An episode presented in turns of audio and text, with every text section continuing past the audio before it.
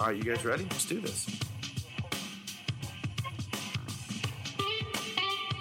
You're listening to the best, to the best, to the best. Fully loaded. It was so good. Luck, luck, luck. I don't think I've ever been chuffed.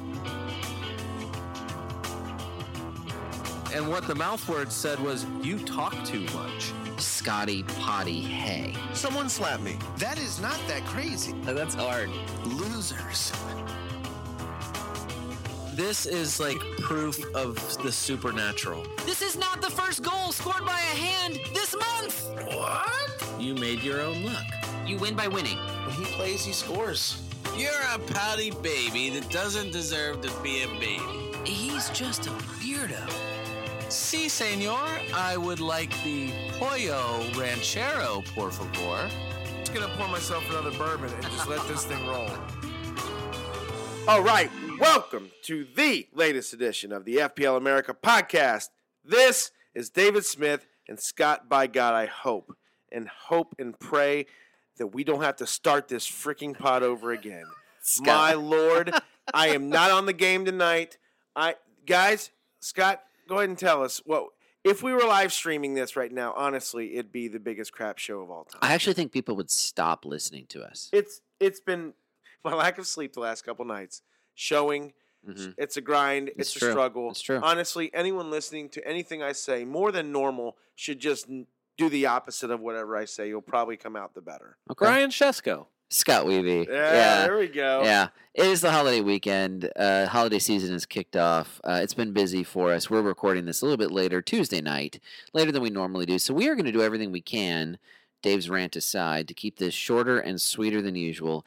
Yes, longtime listener, I know we've said that many times in the past, and it's never actually happened in the end. But we're going to do our best to make that happen today, so that we can get this episode out to you at our usual time, despite our later recording. We are coming in a couple of days removed, well, almost two days removed now from game week 10.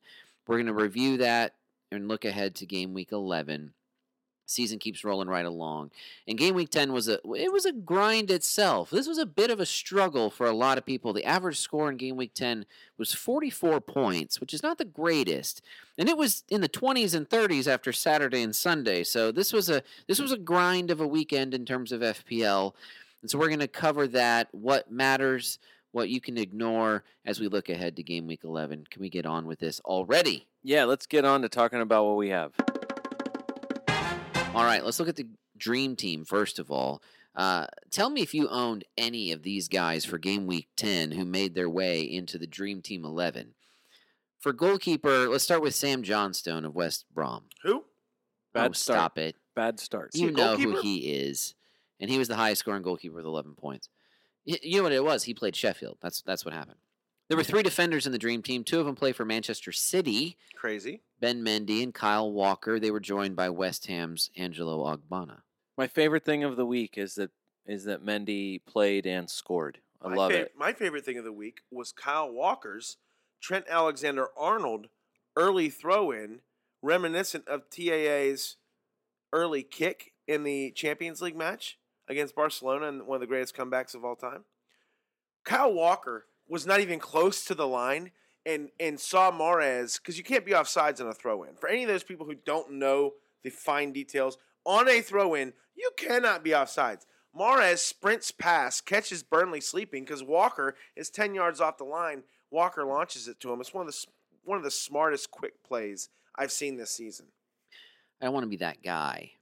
But as he's talking to us about the finer details, Mm-hmm. he said offsides. Oh yeah. Anyway, uh, I loved Ogbonna's poster of a headed goal. yeah. What a way to kick off that match. That was a that was a great a great goal there. Moving into the midfield, of course, uh, when you score five, you know when you put up a, a team wide Abe Lincoln on Burnley, which we'll talk a lot about when we An get to that match. Yeah. It was an honest Abe for Man City. Mhm. You're going to have a lot of people in the dream team. Riyad Mahrez was the top scorer among all players. The hat.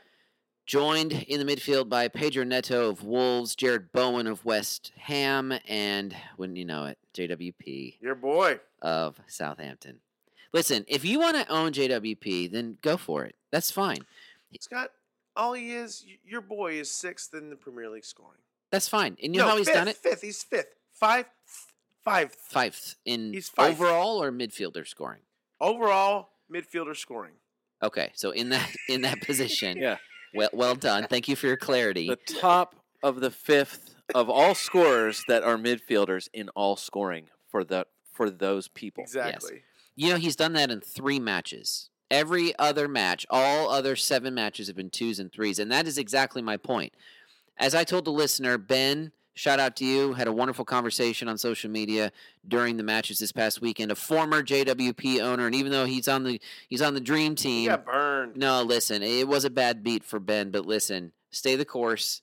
It's going to be better. Your life, the quality of life is going to be better by having come off of the JWP roller coaster. Because you're not on the emotional roller coaster. Is that what you're saying? As I told Ben, JWP is an emotional roller coaster, and I lack the strength to ride it. All right. If you didn't love me at my twos and threes, you don't get to love me in my seventeens. And that's fine. Pretty I'm sure I okay said with that. to someone before. Go ahead. Uh, okay. Three forwards making the dream team. Edinson Cavani of Manchester United. Look at him, top scoring forward after playing just one half. What if he played a whole match? And then two forwards from Hey. Newcastle. Two forwards from Newcastle. Callum Wilson and Joelinton. Cavani, uh, dude's good. Well, he's he's Dude's good, and dude's been good for a long time. yeah, but now he's been good in the Premier League for a half. And uh, that's a good start, Scott. You got to start somewhere. you got to start with your normal starting striker being sick. Is he sick? Is Mars- he ill? Martial, Martial. Mar- Marshi- Martial? Yeah, Or- well, he was. Or is he getting a Scott? You kind of when we this is our fourth recording of this pod, Scott. In one of the other ones, you you made a comment like, "Is he actually sick?" In like, or is he getting beat up for his position? And then, and I I said earlier, but it was so good I had to say it again. Uh, Ryan, is he Ozil? That's true. You did say that Wow. earlier. I actually I hated it the first time, and I hate it more the second time. it's fascinating. Um, I I understand what you're saying. I can't wait to record this for a tenth time and try to say that again. I don't Please think. no. I don't think it's like Jeez. that. I don't. I don't think there's. There's no Ozilish I mean, you. and if- Martialis. h- how many people are jumping on uh, uh, Cavani already? How many transfers in? I mean, that's. I I am mean, sure. It, I'm sure you it's gotta plenty. start to be. You gotta start thinking about it. oh sure, if he's going to be in form, like, if this is the start of form, I get it. But Here's the thing: it's just like Liverpool and anyone else, and, and Chelsea for that oh, matter. I can't wait to hear this point. Go ahead. All the matches. There's so many. Oh Like, yeah, So you could easily have Yeah. Cavani and Martial swapping games. Everyone playing once a week, feeling pretty good about True. themselves. true. I mean, Raheem Sterling seems to be a Champions League guy. And, and that could be the same thing for Martial for United for you know a couple yeah for a couple more weeks for as long as that's going to last. Who knows? I'm not going to Cavani. I'm not. I'm not doing it. But you know, uh, for those who do, maybe Well, you- just- maybe it, maybe it pays off for a couple of weeks. It ju- I- I mean, he played 45 minutes here. I was gonna say. I think. I mean, even if uh, up to this point he's been subbing on later. So I mean, if you want to, if you want to take the chance that Cavani somehow gets to, you know, gets to poach a goal at the end of a match, I guess that's uh, that's something that can happen. Why not? We really want to throw a dart, throw a dart at uh, Cavani. Why not? that is exactly what it's going to be like. it's not a horrible dart. He's 8 0. Oh, I mean, there's. a- Yeah, that's a really expensive guy for 20 minutes a match. Well, And it's but also that weird price point for midfield and forward. Yeah, I don't think I don't know why you, You would. gonna- uh, you I- can't I, don't go know. I up. yeah, I don't know why you'd have him. From Bamford to him. it's him. not worth it this year, not with the other forwards out there. No, for sure. Um, the Newcastle strikers, even with a postponed match this week, uh, it's not stopping 200,000 people from bringing in Callum Wilson. Well, and I'm guessing they did not uh, know that he was uh, in a postponed match when that happened. In fact, as we again as we sit here Tuesday night, uh, word just came in earlier today. Aston Villa Newcastle is going to be postponed. We don't know as we sit here if that's still going to be a part of game week 11. It was supposed to be on Friday. They might try to bump it to maybe like the next Wednesday. There, there, there's a somewhat of a new norm. It, seems like in sports, after five days of a positive test or whatever, if you test negative, then you're okay to play. Yeah. So I think there there's thoughts that they might try to stretch that out to Sure. Wednesday. But as we sit here, there, it's a nine match game week coming up in game week 11. Now, that made me. and there's a lot of people that own Villa players. Yeah, and some, yeah, and for sure. Look, there's some Callum Wilson owners out there as well. Right? I There's mean, a, Brian, there could be a lot of Joelinton owners. Who knows if you jump on the, might this might be the time. Forget the Cavani bandwagon. You want to get in on the Joelinton train. Well, can I- All aboard. Can I give you a very brief manager quote of the week? Yeah, sure. It Wow. came. It came on Friday night. Okay. Came from Steve Bruce. Then then Uh, of course we need it. I mean, I think he's he's riding the Joelinton train. He said we're starting to see the best of Joelinton now. yeah, I was gonna say I think All it took was one game. Joelinton. All All it season. took was All- two years in one game. All season. Joelinton finally got sick of people saying he's not a real striker. He took seven shots in this match, and it's the most that anyone took in the Premier League this week. So and he I- got one. He got and, one and in. he got one to go in, and it, in the most exciting three minutes in England, from minutes eighty nine to minutes ni- minute ninety two. That's exactly right.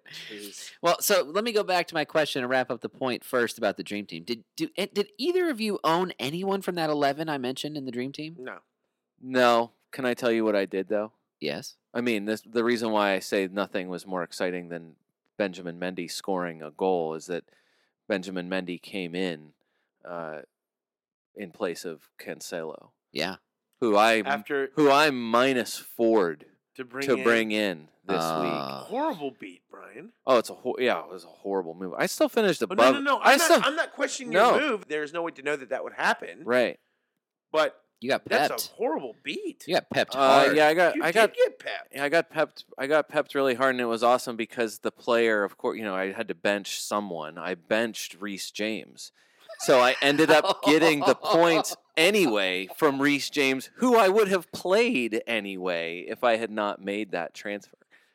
Although the the other move I would have made would have been to, uh, I I said it last week was going to be. Uh, to bring in Vardy, and if I had bought, if I had brought Vardy in, I easily would have captained Okay. him this week. So I still would have been mad. yeah. um, but either way, uh, it was not great to see uh, Mendy not only play, but play and do well on the side that Cancelo would have been playing on, and that Mendy Yeah. scores a goal uh, from there. I mean, it was a grind all weekend. I didn't own any of these 11 guys either.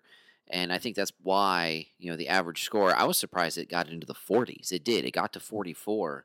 Uh, but it was it was rough going there for most of the weekend. And this dream team is obviously evidence as to as to why that happened. Looking back now at game week 11, just for a moment. So we have 9 matches. Dave, I know you have already made your free transfer. I have done the same as I sit here as well. Mine was induced by the postponement announcement today, but yours came already earlier during the game week while it was still happening. Right. Tell us what you did. Well, I, I transferred out after Sunday. It, it was looking like uh, a lot of people were moving to Mendy. Eduardo Mendy. There's a lot of Ed- Mendys in the league now. The goalkeeper Mendy. Edward Mendy Goalkeeper Mendy from Chelsea Football Club. from Club. Chelsea Football Club, who has turned into club, not cub. He's not a bear. Uh, who has Frank has turned this team into the clean sheeters. They can now be called the Chelsea Clean Sheeters. Yeah, it just won't stop. Hmm. It seems odd. I hope that nickname doesn't stick. I don't trust it, but Scott, at this point, I'm all in because I have Zouma, Chilwell, and now Eduardo Mendy. And I know a lot of people will say, my name. brother leading the way. That's his Say, name from now on. That is insane. Maybe he found a different goalkeeper in FPL to own. Uh, what's interesting is he has the same letters as Eduardo. It's just rearranged differently. It's fine. Well, everyone knows who you mean. We'll move on. What the hell is his name? It doesn't matter. Just right- just right- I call him Ed. I also added my name to the Emiliano Martinez fire sale, and I, I actually went through and looked.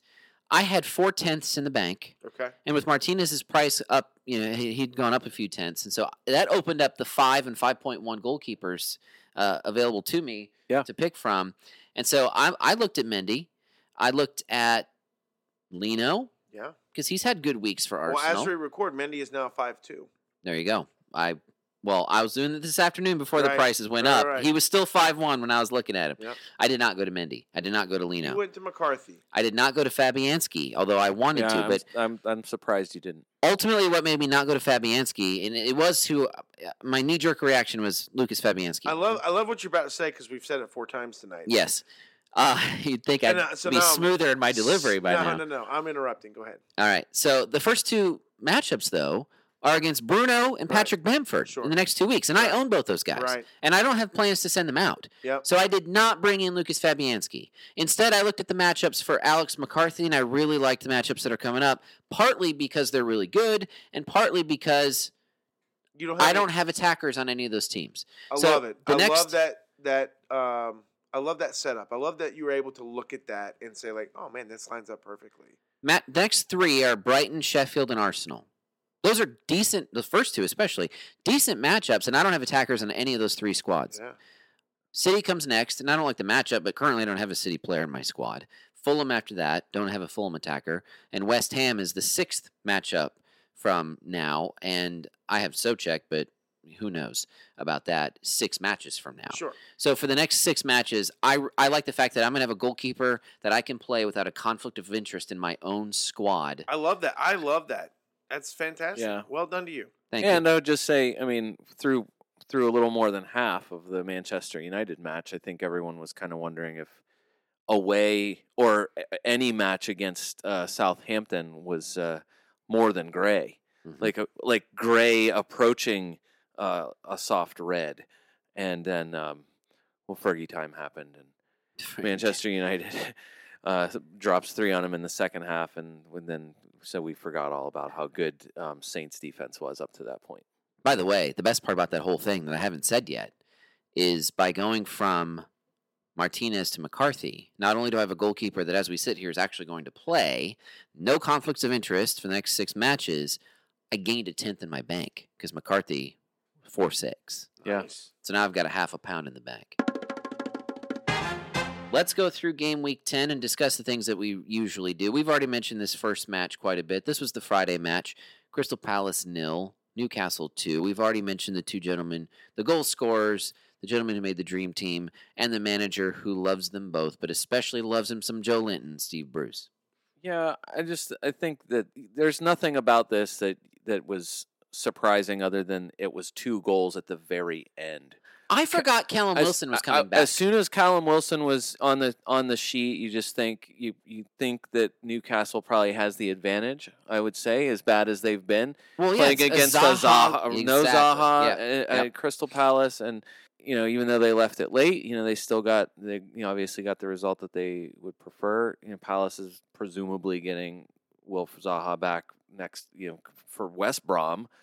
Uh, Zaha is going to drop and drop again before the before the end of this week. I, I just assuming Zaha comes back and is normal, you'd want this was this was like the tail end of why everyone was buying him a, a month ago. So losing him for these matches, like what were positive matchups, really stinks. But for whatever reason, if you're hanging on to him, like you love that they're playing against West Brom, like you love that you have him for that. And I think that you know obviously assume that he can get something for you uh, this weekend. I, I have no plans to transfer out a forward. My forwards currently are Kane, DCL, and Bamford. But I get why 180,000 plus yeah, people brought in Callum Wilson.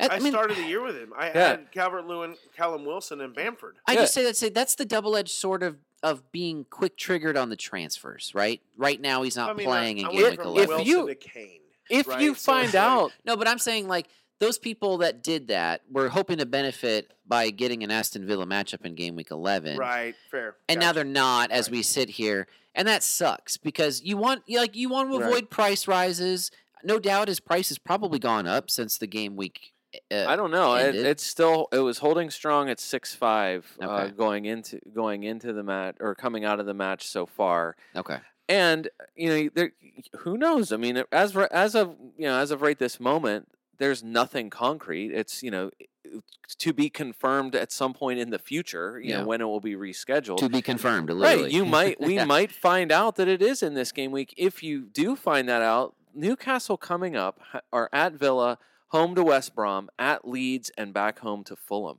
Those are four matches that Callum Wilson can easily thrive in, Yeah. in uh, against these, you know, against these kind of and that's why it's it's a bad beat. It's not a dumb mass move because you want to jump on that. You want to get ahead Yeah. of any price increases. And honestly i would have been in that if i was in the market for a forward and i'd be feeling what everyone is feeling. Instead the postponement happens and i get to respond to the postponement by sending out martinez. That's just that's just dumb luck sometimes that that happens in FPL. Um, the, unless there's anything else pressing in this match, there's, I mean, other than other than Zaha coming back, Jamal Lewis is now probably your most useful low price defender. Agree completely. He's that- he's four three, which Yep. I'm I was shocked to see that he's down to four three. Uh, he was pretty good here. You know, took you know put his only shot on target, created a couple chances for his for his teammates, and you love that, especially now. Like we'll get to Wolves and talk about Kilman. Kilman was benched, and kind of what the strategy is there for Wolves going forward. But Jamal Lewis is probably the most stable performing low price defender until one of those cheap uh, Crystal Palace guys finds their way back into the lineup for for them. It's nice to have a free transfer when you have a sudden postponement of a match where you don't have a goalkeeper. I've mentioned this multiple times. It does suck a little bit because I was looking forward to beefing up my defender rotation because it is looking pretty weak. well, Jamal Lewis would be great info if he was playing. I'd be jumping all over that to beef up my 4.5 ish defender rotation. Yeah, I think too. Like you know, like we've we've been saying, you know, uh, we'll get to it with Leicester when we get to them. Like just that Ricardo Pereira is probably playing on Thursday. Like that's the report wow. as of now. So Ricardo Pereira is is to See a James match Justin. minutes. So yeah, James Justin, you're saying like his days are numbered. You know, get if you need to make up that extra, you know, make up that extra money a little bit for somewhere. Uh, to Jamal Lewis, if you're not, you know, uh, assuming you're going to need a, a low priced defender, you know, I, I feel like that's a really easy move to make. Other, the only other thing, Patrick Van Aanholt is really good, and I hate it that he's kind of squandering his time here. It feels like a little bit. He had put in tw- he had 12 crosses, created the most chances in the match. Real Uh, just, uh, yeah, pa- pa- but he's when- on Crystal Palace. Right, and and and he's expensive. So five point four. There's so many other players who Oh, are yeah. who are No, who are no, in that no. range or lower that you'd rather have, Not possible. unless he catches fire and they get a really amazing run of matches. They've had one already this season. They'll Right. get one more. right. So I he's I think he is a consideration at some point. We are still uh, a couple months away from pa- Patrick Van Aanholt's season, which is uh, mid March. Moving on to Saturday. VAR won, Liverpool won. Despite the draw, VAR gets all three points on Liverpool. All right, can I? Is that just- you just trying to not laugh your head off? You obviously All right. have a thought about this, Dave. Here's here's the I just get honest. I mean, look, my my honest opinion is, I have a lot of friends and relatives who are Liverpool fans, and I just get sick and tired of hearing them cry and moan about how woe is me, VAR hates me, and and Klopp. You know, it, it's even getting to Klopp. Okay, It is. Look, it, it, He looked so- he looked a little no, look, silly. he looked a little silly. Scott, we'll have differing opinions. I don't think And- it'll be and- as and- different and as I think. don't deny that Liverpool might have been on the, and I think I've said it when it, when I believed it's happened. Some crappy ends of some calls in this match. I, I, look, I just want to technically speak the fact. I understand that no Brighton player complained. I understand that no one seemed to see it, but Danny Welbeck in his reaction when his foot was kicked and the linesman. But that's all that was necessary for there to be a call. The replay shows this, and this is fact. Danny Welbeck was first to the ball. Fact. He touched the ball before Robertson did. He was first to the ball. Robertson then kicks Danny Welbeck's foot. That's a foul anywhere on the pitch if it's seen and it happened to be in the box. Those are facts. In undisputable facts. So if we're just sticking with that, then that is a foul. Danny Welbeck crazily beat Robertson to the ball. Yes, Robertson's foot was in mid swing, and I understand that there's no way he can put the brakes on, but you know, footballers are good enough to understand that, you know, it's like when you're reaching for for something. Your mind tells you, I can probably reach that. And then if it's a little bit further away, you're like, I can't reach that. I'm not gonna be able to reach that unless I move myself.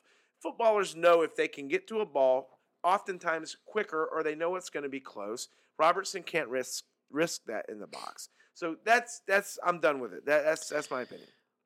I'm a Liverpool fan, of course, in real life, but I also I podcast as a hobby with you gentlemen, and it is a dream of mine to make this a full time occupation at some point later on in my life. So, in my effort to be as objective a podcaster as possible, I'm not going to argue with you.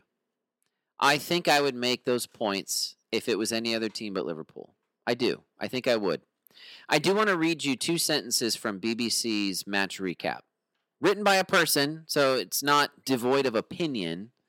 But I do want to read these two sentences to you. Robertson tried to clear the ball, but instead caught Welbeck's foot. There was definitely contact, although it would not have been given in a pre it being a penalty. It would not have been given in a pre VAR world. That's the match recap. And I think that's absolutely true. Yeah, that's probably right. And I had an epiphany as I was watching this Now, match. the, the, I do want to bring up the linesman flagged it without looking at VAR. Good so for him. I'm just Good for I'm him. just saying. Uh, I'm not arguing with you. Okay. Because I think if it's any other squad, I'd be saying the same things. So I'm not arguing. It hurt on a personal level, of course. But here's the thing I had an epiphany about VAR sucks. And I'm the guy who wanted it more than anybody and was standing up for it more than anybody when it was when it was launched. It sucks. And I think I've realized one reason why it sucks. Instant replay works in our American sports leagues for the most part. There's still bad calls out there, but we don't say get rid of instant replay when after watching an NFL game or after an NBA game. And I think part of the reason why is because they've done a really good job of defining what is reviewable and not reviewable. VAR is getting into the holding calls of the NFL or the charge calls, the charging fouls of the NBA. It's those calls that they are looking at in VAR and that they're trying to determine in slow motion that they have deemed to be non-reviewable in the NFL and in the in in sorry, in the NBA. And I think that's like we just know we those are judgment calls that the referee on, or the official makes, and that's the end of it. We might disagree with it. It might look bad in instant replay, but in the moment the referee made the call and it's done. They don't go back and look at it in slow motion. And I had that epiphany about it because what is it that we're hearing this year more than anything else? We need former players to be involved in you know making these calls and under, helping referees Yeah, understand how these the calls look. mockery of it's somebody who's never played the game before Exactly. is making these calls. I Yeah. think that all of this ties together. They're they're trying to call holding with replay. They're trying to call charges with replay, So what and it's didn't not you- working. What did you not like about that? I mean, I'm not going to counter. I just want to hear your opinion. I we needed VAR for the Willy Boly handball goal, for the very clear offside goals that are allowed. we needed it for clear there. the very very So deliberately you, chosen. are you lobbying for a corridor of uncertainty on offsides calls? I'm lobbying for the same thing that a lot of people are, which is for VAR to be used in the clear and obvious way. I think there's a lot of reform that can be made to referees being on the pitch. We've said this before. Why they only have one referee on the pitch doesn't make any sense to me. Put more referees on the pitch, give them zones to cover, get more people making a better informed decision. But with the with the replay, I think it needs to stick to the clear and obvious. I don't want the handball goals that are obvious. I don't want the offsides that are clearly offsides. I don't want lines on the pitch either. And now I, I know tell- that that's yeah, in the tell me Champions about League. it. I mean, it, it just doesn't make like. Give me the ones where if I'm looking at it and I can clearly tell this was wrong and it needs to be overturned, the VAR steps in and says definitely overturned. That's all I want. I don't want a play where it says it would not have been given in a pre VAR world. If it would not have been given in a pre VAR world, and it's not clear and obvious, then maybe VAR is overstepping its boundaries. I understand. My opinion would be at some point you have to draw, unfortunately, horrible verbiage, a line. Draw a line. I agree. I agree. sand. Right. So I, I, I think know- they're trying to make it do too I- much. It may be. I'm just saying. At some point, you got to you got to make a call. Scott, are you concerned that Liverpool uh, Football Club had six shots to to Brighton's eleven? Listen, in this this match- match, This match was always set up to be about survival, get away with, get the best result with the least possible in terms of lineup, in terms of effort. And they did. They got a point. They were banking on Chelsea, Spurs ending in a draw. So Chel- Liverpool are still level with Spurs at the top of the table. Honestly, this this was a success. This was a success. Uh, and I think since Jurgen Klopp last weekend said, I'm willing to ship the points to Brighton, I think that's always what was going to happen in this match. So, no, I'm not concerned at all. Okay. I will say, though, the longer we go with all these injuries, it's not the first couple of matches say, dude, that are a concern. I'm starting to actually feel bad for, and, and honestly, it's a testament to the football club And Jurgen Klopp's leadership. Jurgen Klopp is yeah. the leadership. He, he's the leader of my dreams. Like, I want to be a leader like Jurgen Klopp when I grow up. and he's he's pulled it through. But it's only going to get no, harder as it continues credit- on. Look, I, I don't, I, I mock oftentimes, uh, but uh, big ups, big ups to Liverpool Football Club with them surviving matches with with now players who haven't played a whole lot together, and and next man up type I mean, it's it's I mean, performances. it's right? I mean, it, it, and it's down to the right. it's, It's, down it's, to the it's not an NFL podcast, but No, but that's that's the yeah. mantra in the NFL. No, especially now. next man up when Yeah. someone goes down, and Klopp turns around and goes, "Give me somebody." give me a know? nine, give me a nineteen. I'm down to the 19s. You know, I- it's true. I mean, I mean, credit it's credit to them. it's true for Denver Broncos quarterbacks. It's true for Liverpool Football Yeah, Club defenders. Uh, with that said, Klopp did not come off well post match, and I think he knew it when he was trying to clarify his. his, his Yeah, I, he's an emotional guy. don't love. Don't make excuses. I don't but- love the the reporters. You're just there to report. Ask a question and move on. I don't like the pressing, in my opinion. Well, Like, here's the thing, though. this isn't an interrogation. Jurgen Klopp is partly who he is because the press have loved him. They've given him the forum to be loved, right? And now he's coming at them a little bit with these comments about you're to blame for for my take. I didn't club it like playing in the early slot on Saturday. And none of these managers like this early match on Saturday, which is just interesting to me. But yeah, I, I don't like that he's doing that. I also, I mean, he's he's picking fights now with Chris Wilder, which I kind of get. I actually think it's it, apparently, if you haven't heard about this, the clubs voted on three versus five subs. The Wilder For the a new season. Person. Well, any And if I would have been him, I would have said a three person yes, as well. any And- and manager. honestly, look at the table. Tables tables way different than it normally We is. We have said this. This is the year where being in the Champions League or the Europa League is the biggest disadvantage it's ever been. And if I'm in a club, if I'm managing a club that is not playing in Europe, yeah, I'm going to vote for three subs only because it gives me an advantage over the clubs who are playing in Right. Europe. And that's where this is stupid that that And- was and- put and to a club Wilder's- vote. I agree. That is stupid. It's seven clubs who play in Europe. Of course, they're going to lose that vote. yeah. Why did the clubs get to vote on that decision? That's a great question. I, I don't know who else it goes to. Who else does it go to? The FA? I, honestly, the FA should step in and say, no, this is about player safety. The players step Well, up. It's fair. It does seem the only the only teams that are probably going to suffer are the ones that are playing three times in a week. But I get it. All right, uh, let's let's talk about Pascal Gross real quick. Uh, Okay. Pascal Gross's last four matches, unbeknownst, uh, under our noses, six, three, five, and ten. This is the gross of Hey, is that guy back? this is the gross of three He's or four a years little ago. bit back. Ryan Brian Um, J. Shesko, is he back? Yeah, I mean, I'm right away. I'm curious to see what that is. You know, because uh, Leandro Trossard's been injured. I know that's that has definitely helped his pitch time. No, look, I mean, we saw what Pascal Gross was capable of. You know, a couple years ago now. I mean, he's assuming he's still good as a professional. I mean, he's capable of this. It's good to know that he's the penalty taker when Neal Maupay is not on the on the pitch. So Hey, that, that guy got his feelings hurt?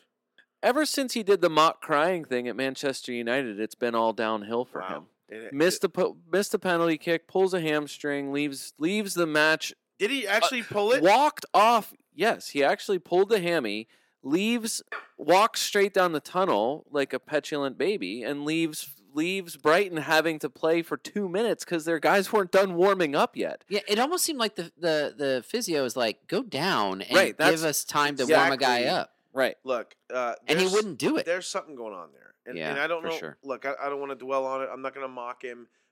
Honestly, I want to, but We've I'm not mocked him going on to lo- a because little already. there is uh, there's something going on there. So Yeah, he's just a he's just a he's a fiery guy, and he's he's, uh, yeah He's he's in a he and he was playing he was playing in his feelings at the end of that. Uh, he, I'm sure he wasn't he wasn't Drake, happy. Drake Why, in my feelings. why would he be uh, why would he be happy about missing a penalty and giving his team a chance to go up so early Well, and just, then getting injured? I mean, like, uh, of course you're upset about but, that, but but you but never don't saw him pull anything. You just see him grab his hammy conveniently after he misses a PK, and then he Oh, selfishly and then he selfishly wants off the pitch before anyone's ready.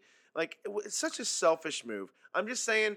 I feel for the guy a little bit. He's got something going on off the pitch. I guarantee it, and it showed on the pitch. You should so. get Trent Alexander Arnold back here at some point soonish. I Great. would imagine. So that I mean, it's not like the reinforcements aren't on the way. At least you get at least you get his caliber of player back. Right. That is We- the We gotta downside. get off this match. We've been on this Listen, match look. Jota scores again. I mean, the guy's oh, unsto- Oh, hail un- uh, Jota. unstoppable right now. Salah owners, you know, me as one of the people who captained Salah this week, you know, Me you're too. really fortunate to get an assist Oh, here as his last kick of the game. When your captain gets to double digits, you, you feel better about that. For sure. And Uh, Salah scraped it out. you right, know, a like return double it's- digits with the captain or just double digits? Well, if if I've got double digits, even, like Salah scored six, I got twelve from him. I Right, felt it was yeah. psychologically a good thing to get to double digits with my captain. in, got in- you know, as FPL, everyone will say it's a it's a return, but not a haul. It's not Not a haul Oh, from okay. no haul from Salah, There's- but you do get a return here. You're and like I said, you feel better about captaining Salah than you do Vardy after all all things considered here, which I don't know that anyone would have felt like that.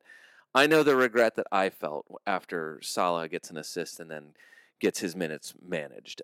Given the state of things really quickly, would you dare consider owning only Jota uh, of Liverpool assets? yes.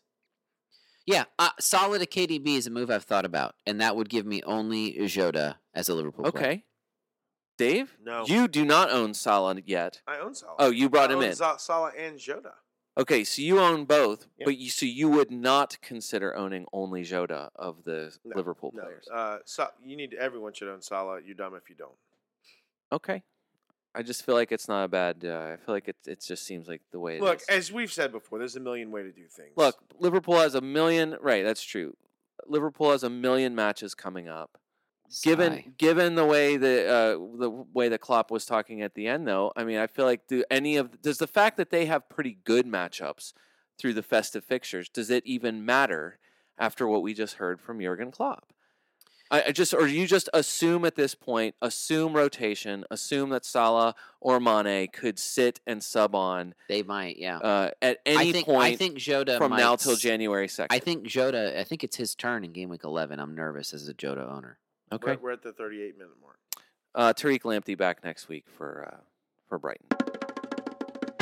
City five, Resurgent Burnley nil. Uh, we've already covered the trifecta. Hey, wait, one more thing. You are a jerk. I all I want to say is we talked about Danny Welbeck. We we kind of glossed over it. He gets the assist here for the for winning the penalty. I'm just saying that FPL oh. is plugging him now as a as a viable option. I'm just saying I feel like this is something I feel like I feel good about bringing it up like a, a week ahead of the FPL. That's all. I love Danny Welbeck. Unfortunately, he has a Daniel Sturridge ish okay. I'm, problem, no, I look the a Danny Ings problem. the injury the injury history is Made him well less. documented Yep. and we've we've we have addressed that. I'm but you just know what, Brian? saying Until he gets hurt, it's an interesting. I'm point. just saying it's it's on the table. I don't Agreed. think you should overlook it. fair enough. Thank you for doing that so that I get to say this again. City five, Okay. Resurgent Burnley nil. A trifecta of citizens we- we already mentioned made the dream team. Uh, Matt, who is also a, a regular interactor on social media, uh, remembered the City Burnley bet before I did. I actually didn't remember it, and I finished listening to our pod after this match was played, and I was like, "Oh yeah, that's right. I was going to transfer in a Burnley defender if this ended nil nil." Luckily for me, City dropped the honest Abe on Burnley. I've already paid my penalty for uh, taking a minus four to get a zero from someone. so I- Cancelo, yeah, so I Cancelo feel like sits. that, Yeah, uh, that's fair. That's fair. Hey, I came up with a, a, a pun of my own. I'd like to give you. You touted Ben Me last week, and I thought to did, myself, well, did I tout him? you did. You absolutely did. Did I- Slight did, It was a slight Look, doubt. oh, look, It was a it was a posturing. He had delivered a haul for two matches in a row, and you touted him. and you kind of No, said, "Hey, oh, everyone jeez. should think a little bit about no. Ben Mee. He's leading the Burnley defense." Uh, absolutely not. there is no sense whatsoever that no. I I refuse. Look, all, all I'm saying is all I was saying last That was week Brian is backing up that. Right yeah, there. exactly. all, all I was saying last week is that Burnley defensively had tightened up going into a match that they historically lose five to zero. so that's why I said there was All right. no possible way I was endorsing buying a Burnley defender going into Manchester City. All right. well, I was just thinking to myself, the magic is gone here. But then I was like, no, it's the, it's the me, Jick. Look, they were playing without Nick Pope. They had Oh, Tommy oh, man, I did feel Tommy bad. Peacock Farrell is Yeah. in there, Tommy- Tommy. whatever Yeah. his name is. Yeah. I know his name. Do you know why? Because for the first time in months, we are giving out the Brad Guzan Award for Courage to Bailey Peacock Farrell. He makes his Premier League debut against City. He made some mistakes, but you know what? Five goals on six shots on target. He faced 19 shots, and for all of that in his debut, he scores zero points in FPL. When Brad the- Guzan Award for Courage. that is, that it is, To- that he is. was under fire. that it was is like he had not a defense. In I Do was know gonna why say, he isn't good yeah. though. Do you know why he isn't good? Because you've got DCL, you got JWP, you got KDB. He's BPF. That is not a No. good acronym. Nope, absolutely not. You are exactly right. That does not that does not help him in the least. Burnley was terrible defensively. Wow. Horrible. Uh, it's worst, They- worst of it. They were the, it was the worst that they probably have ever they might have ever been. Uh, they deserve B- to lose 10 to ni- 10 nil here. BPF. Uh, when Burnley's team sheet came out, I, that was the first shocking thing is that they played Chris Wood, uh, Ashley Barnes, and Jay Rodriguez here, and immediately you just thought, "What are you thinking? Why are you playing such an attacking line here?"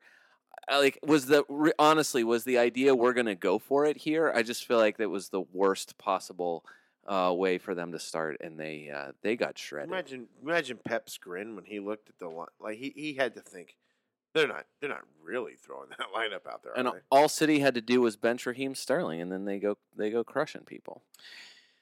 Everton nil. You don't want to at least say that Re- I- Riyad no, Mahrez here I- we here I uh, don't in know. a segment I we like to I call love- "Here We Go Again" with Riyad Mahrez. Hey, do you know Is besides? Hold on, stop, stop. I, honestly, I, I think I'm gonna nail this. Okay. Is Mahrez in the same category as James Ward-Prowse? Wow, That's literally what I was gonna say. JWP, as much as he's an emo- emotional What's roller this coaster, category? What's this category gonna be Yes. gonna be called? This is a category of the the emotional roller coaster category. Like like, can you grit and grind? the through the uphills. Coaster.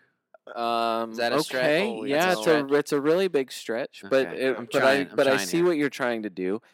I agree. It's the same. You, there's the the reason why we haven't. uh, I think the first thing about Mahrez is, is looking at his minutes and seeing how consistent he's been playing this season so far. So the fact All that right, he's fine. been playing so consistently, but has scored twos or threes. If you want Mahrez for the and last six JWP weeks. in your midfield, go for it. I can't do it. okay. I can't do it. I won't. But I get it. Everton nil leads one. Some people had forward versus forward here, and neither guy gave you anything. DCL Bamford, neither one ends up on the score sheet. A little disappointed. I was There's only. This one- was a lively match for nil one. Yeah, there was yeah, there was a goal. It was my favorite non uh, no, it was my second favorite non-goal this week of players who are currently on my team. Is, you know, obviously watching Richarlison score and then having the goal ruled out for obstruction. So Richarlison, look, it's he's in the box as much as Calvert Lewin, and he outshot him again. I mean, this was this was the statistically, it's what was happening before Richarlison's red card anyway, and you get the same score from both of these guys, and they're the same price now. So I, I mean, I don't know if you want to if you Cal- want to. Calvert Lewin technically is a seven nine and Richarlison seven eight. Oh, so yeah, So, that's what I mean. They're okay, like they're but- right there next right. each They're other. in the Okay, same price ballpark, and so I, I don't know that it's as if you don't have Calvert Lewin for whatever reason, I don't think it's as as much of a no brainer. Excellent point. The the case for DCL in game week three is a little different now that we're heading into game week eleven when those prices have changed so much. I mean, J, uh, DCL's gone up nine tenths Yeah. on the season. Oh no, it's a, it is a different. It is a this point, different for po- it sure. it is a different thing though that he's that high compared to Richarlison. So it's a very good point. I'm going to formally request a Richarlison Rodriguez rule. That's what I'm calling it. I know it sounds a little congressy, but I'm officially putting in my request for a Richarlison Rodriguez rule in the Premier League. Can I tell you what it is? Hmm? If you go down so much so that someone has to come onto the pitch to assist you, you should have to be off the pitch for a mandatory minimum of five minutes. Hmm, okay. That way, we get rid of all the flopping and the faking and the rolling around You know what? and the problems that we see I from think that. five minutes is too much, but I would go with a two minute hockey. I was gonna penalty. yeah, I was gonna say hockey penalty is exactly This the right. This is not a hockey thing. podcast. This is not an NHL National Hockey League podcast. I. But you know what, Scott? That is brilliant. Uh, I would absolutely. Five minutes is too much. Two minutes, spot on. I would compromise at two minutes, but it's two minutes from when you go off the pitch, not when you go down. Oh, yo, absolutely. Yeah, no, yeah, if yeah, you yeah. go off the pitch, no, Two no. minutes and off. I would say when the restart happens, There you go. It's a running Yep, two minutes. Two minutes. on. Nothing is more perfect for you, uh, being a Liverpool fan, to have Everton having the two players most likely to Neymar on the pitch at some point. No, Scott, It- I it am is like actually- it's like your perfect storm of, of hatred. Look, there's drama when you're watching a hockey match. Uh, hockey is a, an amazing sport, Mhm. but everyone can see the clock, and, and and everyone's staring at the clock when that player is about to run back on the ice. I think this should be allowed in, in football. That there, there there's a there's a two minute. You got to wait two minutes when Yeah. you go down. I mean, that idea has been Scott, introduced. This is the best thing you've ever come up with. This is fucking brilliant. Thank you. Okay. Ironically, I didn't even come up with it when Richarlison was laying down. It was when James Rodriguez was laying down this time. West, Uh, James Rodriguez uh, created the most chances here. Is one of the most creative players of the week, but he just still has not gotten back to his pre uh, swollen testicle form. So whenever that happens, I mean, maybe you see him get get back to where he was. Uh, Jack Harrison should have had a gigantic day yeah, he here. should. Absolutely should have finished with more than what he did, more than an assist. Uh, Rafinha, uh, kudos to Tom Freeman, uh, FPL Cruyff for uh, no, he recommended him as a differential. Did It's he really? Yes, he did last week. Dudes are To be fair, he also recommended Raheem Sterling and Alex Telles, but what can you do? no, it's just that he's look. you got to be recognized for a good call. this is a guy who I, I mean, depending on the consistency of the role here, he's five four. I mean, I feel like he's uh, he, and this and he looked pretty amazing here in a in a good match or in a tough matchup. what am I doing, Brian? You're shaking your head, but I don't know why Scott, you're. I don't know he why started you're. the last you're- two matches. Are you are you actually thinking about bringing Rafinha into your lineup? five four? Sure, why not? Maybe. Thinking Okay. about it. Yeah. Thinking about sitting here, just thinking about Rafinha. West Brom one, Sheffield Hold on, you nil. had one more thing. Tell me, tell me, it, but No. it better be good. If just gonna- that just that Patrick Bamford is on a pace that is unbelievable he right was now. horribly unlucky this match not to He- score. no, he And has I'm been sticking- hor- he has been with it. horribly unlucky for week on week on end. The guy is Did someone Seamus curse Patrick Bamford? here's my here's my I did not curse no one no how. Patrick Bamford, six shots here, one big chance. Only Joelinton kicked more shots at the goal than he did this week. He leads the. Premier League in shots for the season. He's second to Calvert Lewin for shots on target. He's uh, it's like the the guy has Every 12, metric. 12 big chances. Only Vardy is ahead of him. Patrick Bamford is just killing it. good. Put it in FPL America, the article. You will Ah. find it on Patreon later this week. That article is so good, and I promise you, if you have not read re- uh, read one of Brian's articles yet, when you read the first one, you will start checking Patreon regularly to see when the next one is out. It is that good. I doubt. don't own Patrick Bamford. I, I am do. only commiserating. I am commiserating You're a here. fool. I do. Listen, I do. There are And- and lots he's of ways to in. play. I was above average this That's- week, taking a minus four to bring in Cancelo. Do you hear what I'm saying? Hey, I scored a 59, taking a minus eight this week. That's great. He's had he's had Mitrovic in the in the Bamford slot for weeks. So. That's All true. right, all right, Mitrovic in the Bamford hole. That's not a thing. West Brom one, Sheffield nil. I said it again. Are we done with this one now? George Baldock is a candidate for the Wasteful Player of the Week award. He missed one that he would have made last year, and Chris Wilder's still not the guy. Honestly, he's not the guy.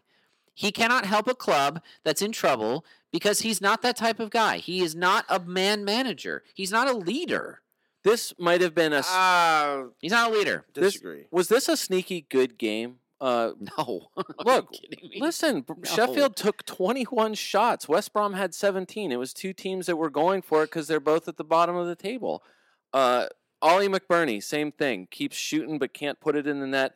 The guy I want to talk about is Oliver Burke. This is second second start, I think, for uh, Oliver Burke. He's a 4.4 midfielder.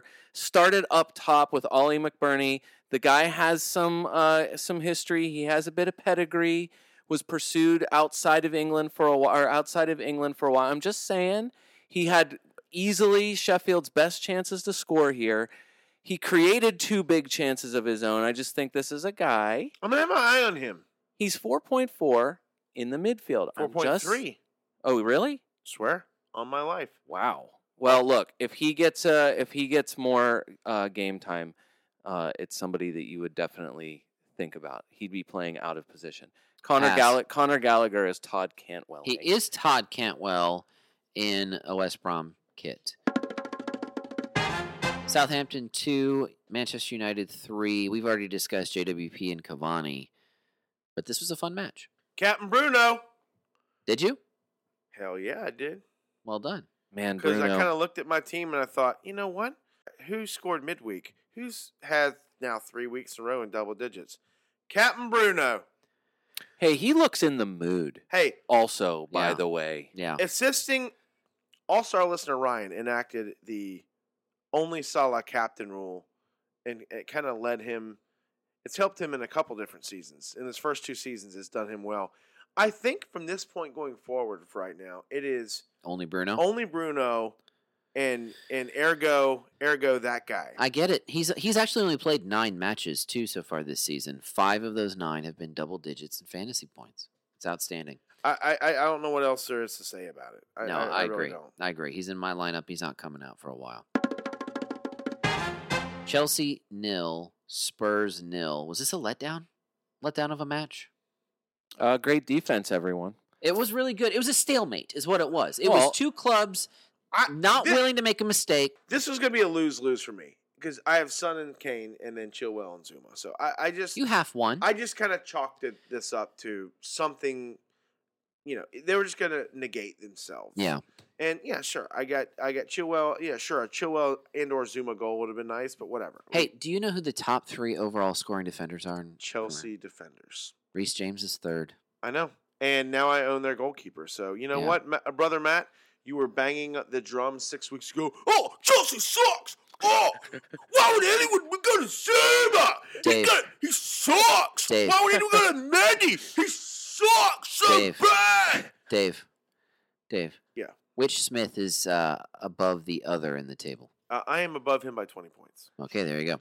Uh, Dave. four total shots on target here. Yeah, it was. Br- I mean, the Serge, NBC. Serge Aurier had the only shot on target for Spurs. No, but NBC kept showing stats about like it was like the second half, and NBC kept showing Chelsea's last shot on target, second minute, and like they just kept doing it over and over. That's- Like it's like guys, you want us to watch this match? Stop showing us why we shouldn't be watching this match. Chelsea had three shots on target, and they came from Mason Mount, v- Ziyech, and Giroud. Like that is not what you want. I don't think. after one match of the Kane Son Cell era of the season, we said, "Oh, you know, those experts don't know what they're talking about." You know, Son gave you something last week. Neither one of you gave anything. Neither one of them gave you anything this week. In fairness, you know, does this start to maybe prove that the experts were right? No, because they're probably going to launch into Arsenal next week and Well- have their way with. As an owner of both, I can only hope. So nine total shots now between the Chelsea match and the City match for Tottenham. So they've taken nine shots in two matches against. So us, you, I, I don't know. Do we assume that they this is Mourinho's just going to absorb pressure and play some sort no, of I don't- I do counter-attacking not believe football. No, against Arsenal too? I, I would I would think what is it'd is be- he absorbing on Arsenal? There's no That's what I mean. offense It to might be- absorb. it might be more open against Arsenal. oh, there's no doubt. Uh, and then you assume it's more Spurs open are again. Rip Well, them next. well, I was going to say, assume it's more And- open. And I can promise you, who's not excited to watch this happen? This guy. A- Point and then and then and then they play Crystal Palace. So no, I mean I don't. Yeah, are you disappointed if you have Kane and Son and and in this match? Yeah, you're disappointed with all the offense. There was no offense here. Right. You're only the best offense is a great defense. Hey, I want to say this, and I, I know I'm interrupting you. Go ahead. For those those of you who are upset or concerned about my relationship with my brother, uh, we love each other, and yes, I mock him, and he mocks me. Unfortunately, you guys don't hear, get to hear him mock me. If you're in our Slack workspace, you get to see him mock me oh, he all the totally time. wins the Slack work. You win the pod I don't feed. have the time to deal with the Slack workspace. You win the sometimes. pod feed, but he wins the Slack workspace. There's no doubt about it. I want to give him his due. yeah, that's fair. Uh, he he uh, is oftentimes right. I'm going to give you your Since due. Since he has said uh, the thing about Chelsea defense, he's been wrong, but normally he's right. I'm going to give you your due. Ben Chilwell almost pulled it out, but after game week 10 ended, Kurt Zouma was still the number one overall scoring defender in I FPL. got lucky. I'll take it. I'll, I'll, I'll, I'll win the bet. He, how close is it? I honestly, It's, I, I, think it's look. three points now. It's only three Okay, points. all right. And as a non-Zouma but pro Chilwell owner, I'm okay with that because Chilwell's moving up. Um, Chilwell and Reece here finished with two and one bonus point respectively. Uh, if not for Reece's yellow card, he might have had a shot at all three bonus points because he uh, he did a lot more than Ben Chilwell did, and he keeps doing that most of the time. If Chilwell scores, Chilwell obviously is going to be way up there, but otherwise, uh, what Reece is doing uh, in terms of all other statistical categories. I mean, he's doing the same thing he did five weeks ago when we talked about why he got bonus points in a match that ended 3 3 and he had no attacking returns in, in the West Brom match. He keeps doing that over and over again here. So, Christian Pulisic came on late. yeah. Pulisic alert, maybe. No, that's well. That's worth Uh, mentioning. and, and Tammy Abraham takes the most shots of anyone in the match. Tammy finishes with four here. I still I still think Tammy is a viable uh, option for forward. I think we've uh, recommended no less than seven forwards so far in this episode. Yeah, there's you should have all of them. Arsenal one, Wolves two. Dave, take it away. I don't think Arsenal are in trouble. Do you think they'll stay up? Yes, I think they'll stay up. But I tell you what, uh, in fact, my brother and I talked about this very thing today. He called me up and he said, he asked me that exact question. Hey, uh, what's going on with your boys? And I said, I said, honestly, you know what they lack? and I was looking at the the whoscored.com stats on the Arsenal uh, Wolverhampton game. And what I saw was this Arsenal beat them in almost every category, uh, but the scoreline, which is the most important category. And also, what I said to my brother today, I said, when we are talking, I said, what they don't have is a Jack Grealish. What they don't have is a Salamane, or is a Salah and or Mane, or a Aaron Ramsey I hear you on Or- Salamane. or a or an Oxlade Chamberlain, someone to take the ball in the pitch, and and and and Eden Hazard was was amazing at this. Traore amazing at this. Get on the ball, dribble through the middle, draw attention, and then distribute it out, and or just take on a shot. Jack Aubameyang is begging for that. Grealish did Yeah. it in his match. Aubameyang is begging for that Arsenal type of service. doesn't have anyone doing this. And- and hence, real quick, in this match, Wolves had 10 dribbles. Arsenal had two. Wow. I bet if you go back and look at almost every one of their games, they're losing the dribbles battle.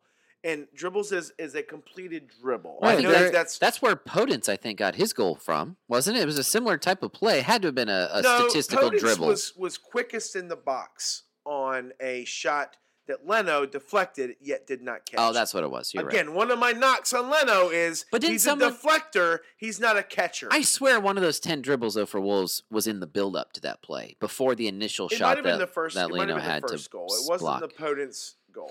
Yeah. You're in luck, Dave, because Arsenal is looking at. Uh, there's rumors with Christian Eriksen, a swap uh, to bring Christian Eriksen in, and the newest one is uh, Emiliano Buendia from Norwich City, who we That's got to interesting. who we got to see a lot last season.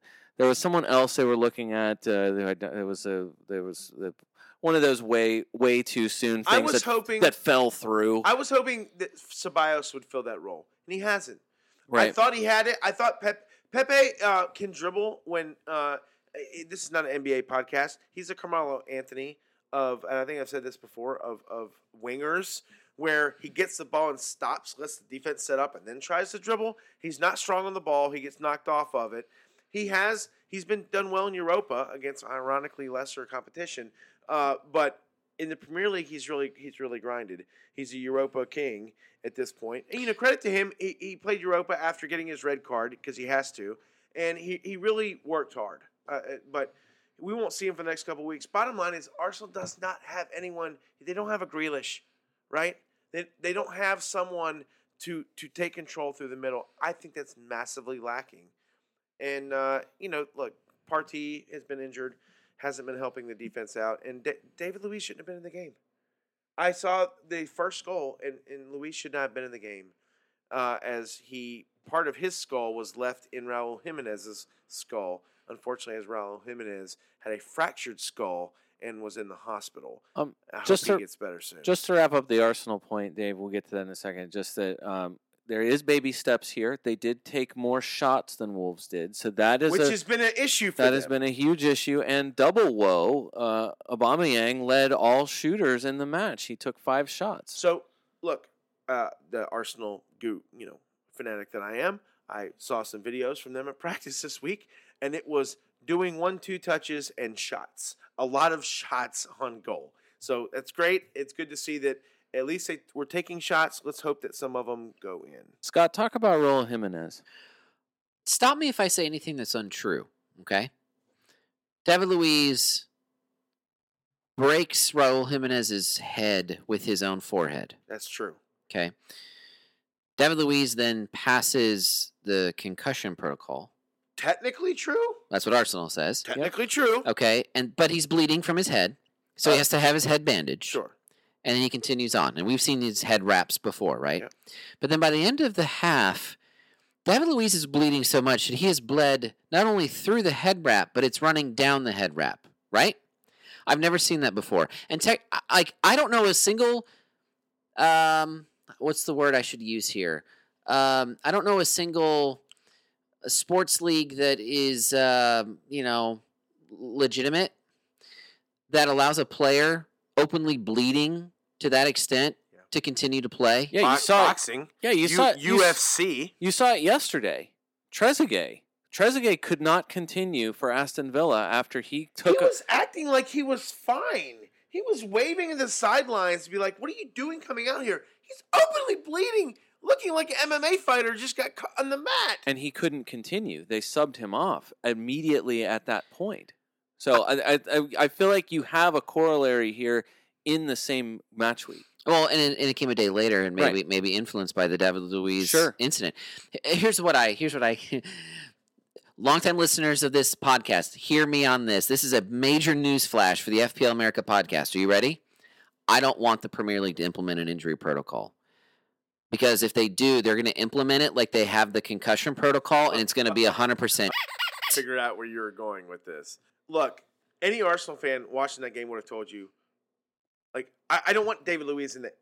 After that moment of concussion, if your head is I- hit yeah. hard enough to bleed, And There- to break another person's there is skull. a very, Yeah. very good chance that you have a concussion. Yeah, th- yeah. Arsenal defended itself by saying he passed the protocols that are out there, which means that if that's true, What's the protocol? say? exactly right. So I am with you, and, and honestly, it's their own fault because he was caught flat-footed on that goal, Yeah, seriously. and and, and I don't care what protocols he's passing. You get him out. Understood. I am so with you. So with you. That is either a a a failure of the Premier League to set certain standards, and or and or also failure of Arsenal Football Club to not get to him off the well, pitch. can I also? I mean, this is going to be a really dramatic statement, but I don't think it's too dramatic. Okay.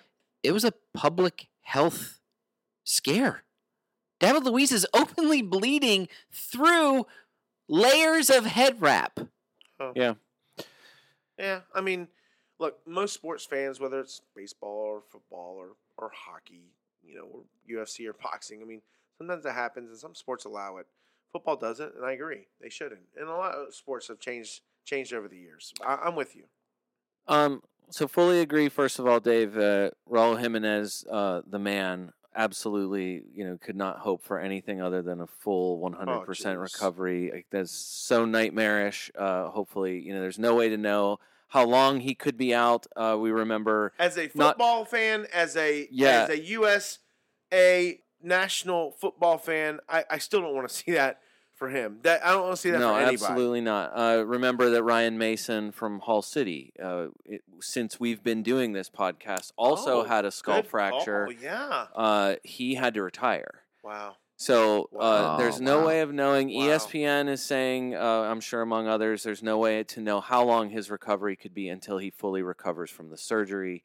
Which you know, he, the fact massive that he was, it's such the massive fact that he regained consciousness and that he at least got to that point was good. But I think you know, you're talking about the possibility, given what we have in recent history of it being, you know, you, uh, career ending. So it's not out of the realm of Well, possibility. this is a sport that requires you to be able to head the ball.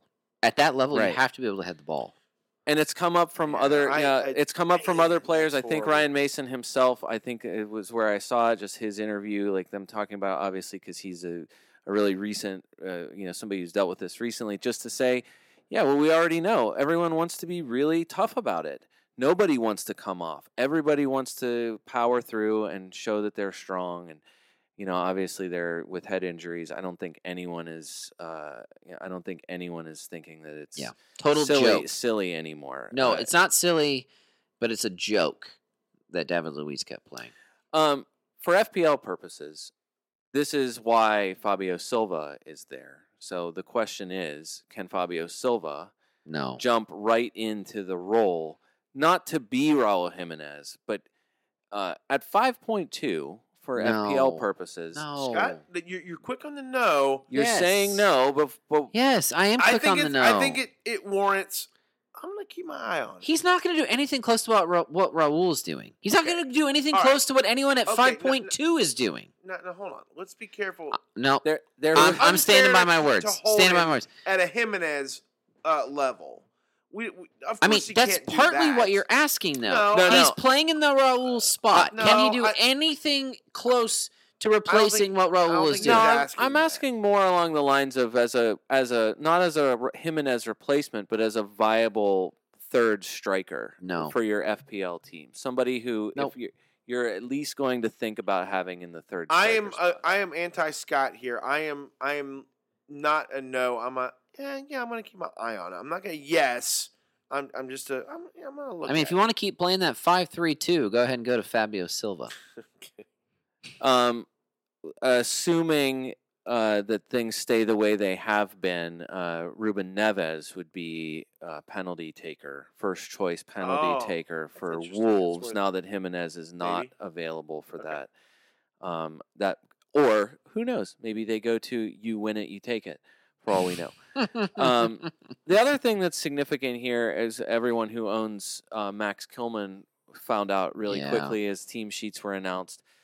Um, just that Kilman and Ait-Nouri back on the or back not back to the bench, but on the bench for this match because uh, for the fir- for the second time since 2017, uh, Nuno Espirito Santo played a back four. So uh, Marçal and Semedo on the outside with Conor Coady, who's fit and available again with Willy Boly. If they stay with a back four uh, going forward, Kilman and Ait-Nouri get to be fresh legs and get to be subs on. Um, so I think that's something that is definitely worth monitoring since so many people, including everyone on this podcast, would have said uh, you want the cheapest defender that's playing. And up until this point, it had been Tyrick Mitchell and then uh, Kilman. So if Kilman is going to drop to the bench here, if if Wolves decide to continue on playing a back four more often, uh, there is no way Kilman or Ait-Nouri will start over Marçal or Semedo. That's part of the reason why I want to shore up my defense, but I couldn't because I had to go with the goalkeeper uh, with my free transfers because I have Kilman and Mitchell so far in my, you know, still in my defense. Um, more annoying pair of players to consider owning or to to see do well: uh, Pedro Neto and Daniel Podence, or Pablo Fornals and Jarrod Bowen. Well, West I haven't It's had more either annoying- one. Neto and, and Podence are more annoying to see. I, I take more joy in seeing Bowen and Fornals because I Yeah. haven't owned them. At one point, I didn't own Podence. That's Okay. exactly it. for me. No, I I mean that's exactly it. I get it. I saw Podence score and I was like, "Oh, I'm going to hear about this on the podcast from Dave and Brian." No, I, look, I, like as a former Podence owner, yeah, I mean they just they keep doing well, and it's I feel like it's the same thing we will talk about with West Ham with uh, with their two uh, midfielders. Leicester one, Fulham two. I think someone accidentally turned the calendar in the Fox's dressing room to May. Interesting. Well, well played there. Uh, look, I think I, I don't want to strip Leicester. I don't want to come too hard down on Leicester. I, I want to surprisingly, and this might be the only time this season, give credit to Fulham. Fulham had uh, was we could we don't have time. We could go back and relive their bad beats that they caused on themselves the last five weeks. Yeah, they've played a whole season So, in ten matches. This was finally a game Yeah. where they didn't shoot themselves in the foot and they actually won it. So I would I would say eh, maybe kudos to Fulham and kudos to Scott Parker for holding this He somewhat is- of a yes. popsicle stick glued together boat. he deserves all the credit. And and somehow he's glued that together and kept it together and and and enabled a team to provide a performance Kudos to him for having the balls to put Ivan Cavaleiro up front. and put him back on the pen after the slip Yes. last week, right? And Cavallero um, demolished it. He destroyed that penalty. It's almost like he would have made it if he hadn't slipped last time. It almost makes you think that. Yep. So, look, I uh, would love to come down on Leicester hard. I, I, but I do feel like Fulham needs a little bit more credit than Leicester.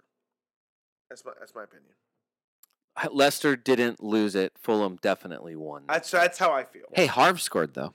Harv did score. Uh, not good to see him start on the bench. Oh, it Um, pained brother Matt to give you credit in Slack. You, I know you don't listen to Slack anymore, uh, but he he he was mocking you, but yet sort of giving you credit as well. I, I couldn't exactly tell what it was. He said Harv.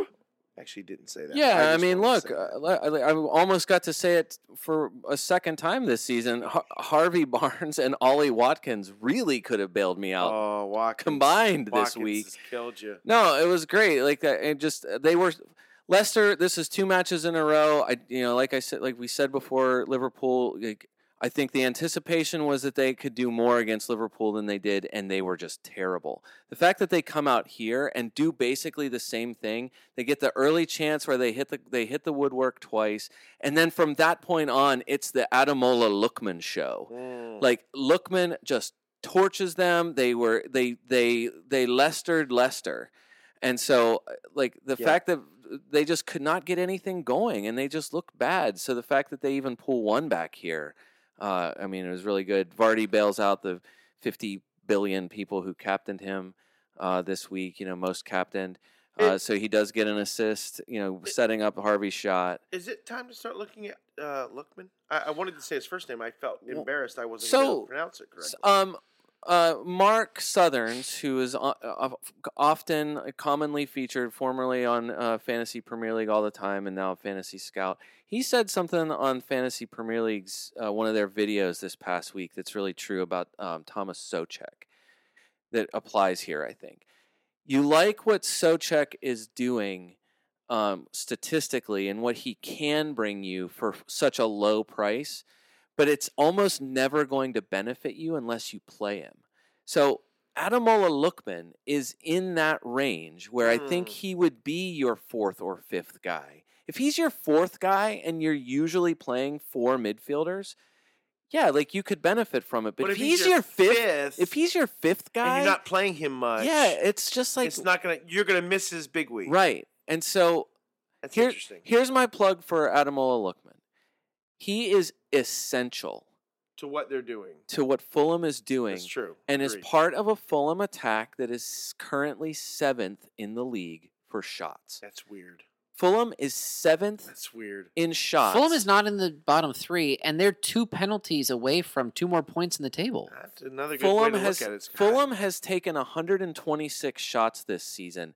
Chelsea has taken 132. Just for just for perspective, they have six fewer shots than Chelsea. They're mi- right in the middle of the table for shots on target. They've taken they put 42 shots on target. Leicester has 45. Like it, it's this is an attack that has gotten so obviously better from the moment that Lookman has started playing regular minutes for them.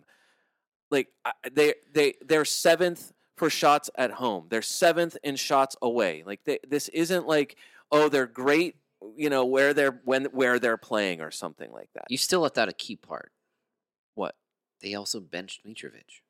Oh, that is a really important. That not having uh, bringing Alexander Mitrovic on at the end Was for, it the 89th minute? for the chance to get a header So in who was stoppage playing time? striker for them? Was Lookman? I said it earlier. them? Cavaleiro was listed up front. and who? Was it just he was him? the lone forward in the st- in the starting lineup. And he's a midfielder then playing in an advanced position. Yeah, but let's not get let's I'm not, not get ahead of going there, ourselves. just. Lookman, Lookman is maybe as you know. Brian made the case for Lookman. I don't think you make the case. Cavaleiro anywhere got else. all three bonus points. West Ham two, Aston Villa one. Jarrod Bowen made the dream team as we mentioned. So did Ogbonna. This had all the makings of a good UFC main event uh, for This the was weekend. A great game. Blood, late VAR drama. Watkins missed penalty kick. Michail Antonio returns. Mm-hmm. I have a Jack Grealish thing too. Mark Noble played. Mark Noble played. How could you not? How could you leave that out, Scott? If I Uh, never I- see Jack Grealish stick his leg out in front of a defender or put his body in He's front really of a good at it. defender He's really good. to at it. draw a foul again in my lifetime, Well, I will still never miss it. I- don't watch English national games and don't watch Aston Villa games because he's really freaking good at it. I hope that somehow uh, um, Everton end up with Jack Grealish, so we can get the James Rodriguez, Grealish, Richarlison. Midfield that we all that we all deserve. Uh, They just would for have just so many last just second for, shots. just for the your sake. Um, I hear La Liga is better. hey, Grealish is fouled. He's legitimately fouled. He draws them better than anybody else right now. He's he's it's a talent. Jarrod Bowen. He- he's skilled in the dark arts. Scott. And you know what? I I mean I already just dislike the guy and the way he plays. It just makes me dislike him even more. It's I'm not real- saying he doesn't do it well. was he gonna is say- welcome to come to I just don't Arsenal like it. Club. I was gonna say it's painful because he continues to do really well this season. How much would it cost to get him to Arsenal Football Club? a lot. More than Arsenal point. could pay. He's not staying at Villa for too long. I know that. That's my point. Um, I was gonna say that you know Jarrod, Jarrod Bowen and Pablo Fornal is the London version of Podence and Neto. They it's really fun for people that own just one of them because they alternate which week they do Oh, good. Nice. Yeah. Um, but Bowen, That's why I don't have either. look, just to go back to the James Ward Prowse thing, Jarrod Bowen is seventh in midfielder scoring, It's and Forna- crazy. and Fornal's is tenth. And I just I, they I- just keep producing. I know they're playing really well, and now, like we said, you, like Antonio, really glad that he made it through a half. You know they're going to manage his minutes until a he's back to full health, and b the same fixture congestion is coming up for them That's as it right, is for everyone else. I know it. Look, th- I know Ogbonna scored a great goal here. Uh, nice for uh, Benrahma to get on the to get an assist uh, to get his first attacking returns for West Ham. As an Ollie Watkins owner, and for the many people who have recently gone to Ollie Watkins And here, for the guy who bets on Ollie Watkins. Ollie Watkins, I will admit to thinking about a couple of Watkins bets. Of course you did. I'm thinking of the bet. And I'm like, holy Yeah. frick, he just scored that. He's offsides. And then I'm like, yes, penalty. Oh, you killed it. You kicked it over the goal. Zero fantasy points for Ollie Watkins. zero points in a day where had he finished with 15, it would not have been uh, Ah, it- unheard of. Honestly, Brian, that is a huge point. He Like a 15 to 0 So swing. Ollie Watkins, uh, two two big chances, zero goals. He missed the obvious big chance in the first half. Created an unbelievable, perfect opportunity for Trezeguet, who then kicked it in the worst possible way to not score. It's so true. he set up Trezeguet for what should have been Trezeguet's first goal in forever. Uh, misses the penalty, which is the dumbest thing, you know. I- I- assume that uh, Ollie Watkins is not going to be taking penalty kicks anymore. Uh, I think what they said four misses in six attempts at penalties. The question of why he's even taking them at all at this point is uh, was raised Scott, definitely by Tim Howard and maybe this, others. This brings up something that should enjoy you to announce. You want me to give the Christian Benteke Wasteful Player of the Week award here to Ollie Watkins? Oh, it's there is no question. It is There Ollie is Watkins. no question. If you weren't going to give it to him, I might I might make an Wait, wait, award wait. out of mashed potatoes and walk it to his house. Did Christian Benteke leave his boots in the Villa? Oh. Did, did did Ollie Watkins find them buried somewhere deep in the Villa dressing Hey, room? I'll tell you how deep. I'll tell you what Ollie was wearing. He was wearing one boot from Christian Benteke and one boot from Cameron Jerome. That's how deep that this yes, game went for wastefulness. Hey, has has um has I almost said Charles Barkley. I always want to say Charles Barkley. This is not an Has NBA Ross podcast. Barkley ever taken penalties wherever he's been? Has there ever been a point where I'm Ross sure Barkley has, been, a, been the penalty I I taker? don't know. Wh- I where- think in his I would just say I days, when did he play at 13? I don't know. You assume from now on that Uh, you know, Ollie Watkins is not taking penalty kicks anymore. The thing that's the most painful, I- look, offside to me is the last thing that was visible on that replay. Ogbonna is very clearly grappling him. They he is grabbing at Ollie Watkins. The fact that his Before the kick happened. the fact that his sleeve is the thing that they measure at that point is like at that point you just say there's another penalty there. Ogbonna's grabbing and pulling him. I, like it is such a ridiculous offside call to make, but look, we got to draw the lines and they're blurry and we all have to live with it. So the lines are ridiculous. And, Uh, it's just and I really agree. frustrating for a guy who had such a great Hey, match. does anyone else feel like this? And I, and I want to bring this up now. Maybe I'll bring it up again. In the world that we live in, with the Ultra HD and whatever fine pixelated viewing that we watch on our TVs on a regular basis, yet when it comes to VAR and the Premier League broadcasts, it's the most 1980 tricolor pixel I've ever seen. Is, is it too much to ask that we just update the cameras? No, you're going to get a blurry view of where the ball is striking the passer's foot. You're going to get a Okay, blurry view down point. the line, and you're going to get you're going to get eight bit uh, regular uh, Nintendo Entertainment System Yes. drawn lines coming down off of uh, I bl- just I don't figures. understand how we can't upgrade when we have the finest Ultra HD things Listen, everywhere else. Why can't we get it in Premier League? That's why I keep ahead. saying, and I know I'm I'm probably in the minority here, but I think where VAR started to lose the plot was when it started drawing lines on offside. Moving to the F- uh, FPL America Podcast Mini League, Crofty, Mike, Dogfather FC, Dan, and the Pump, Charlie, still in their same spots, one, two, and three, although the race is a little bit tighter. Jenka FC and Darmok at Vinegra are back up into the top five. Well done with your scores in the 60s. Hey Ryan, let's go, dog. What are we doing down there? You dropped to seventh. He is well ahead of you, though, sir. Come on, kid. Hey, I want to give a shout out. A, a podcast, or uh, uh, I guess a YouTube show, technically, that uh, I'm in their mini league, gave me a shout out one week as their top scorer. It made me realize we should be doing the same thing on our podcast, too. And so I want to give a shout out to On to 21. I believe is it's pronounced Amitabha, uh, first name. If I got that wrong, I apologize. But he scored a 72, tops in our uh, FPL America podcast mini league. Well done there. He had Mar- Emiliano Martinez with the good scorers that were in his squad. Stuart Dallas in the back, KDB. Salah, Grealish, Bowen, and Jota. That's a midfield right there. That that was a great midfield.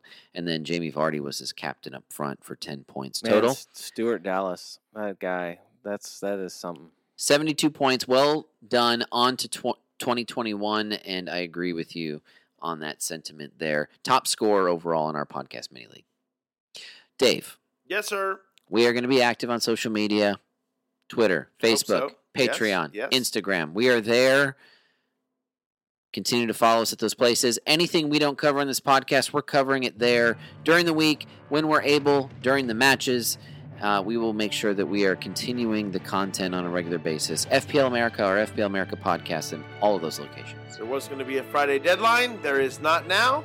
It is now Saturday morning slash right. afternoon, depending on where you live. We got this episode a little shorter. We didn't totally lie to our listeners. No, it's, long, it's longer than I wanted it to be. It but is. it was an excellent pod. Hey, for the FPL America podcast, this is David Smith. Until next time.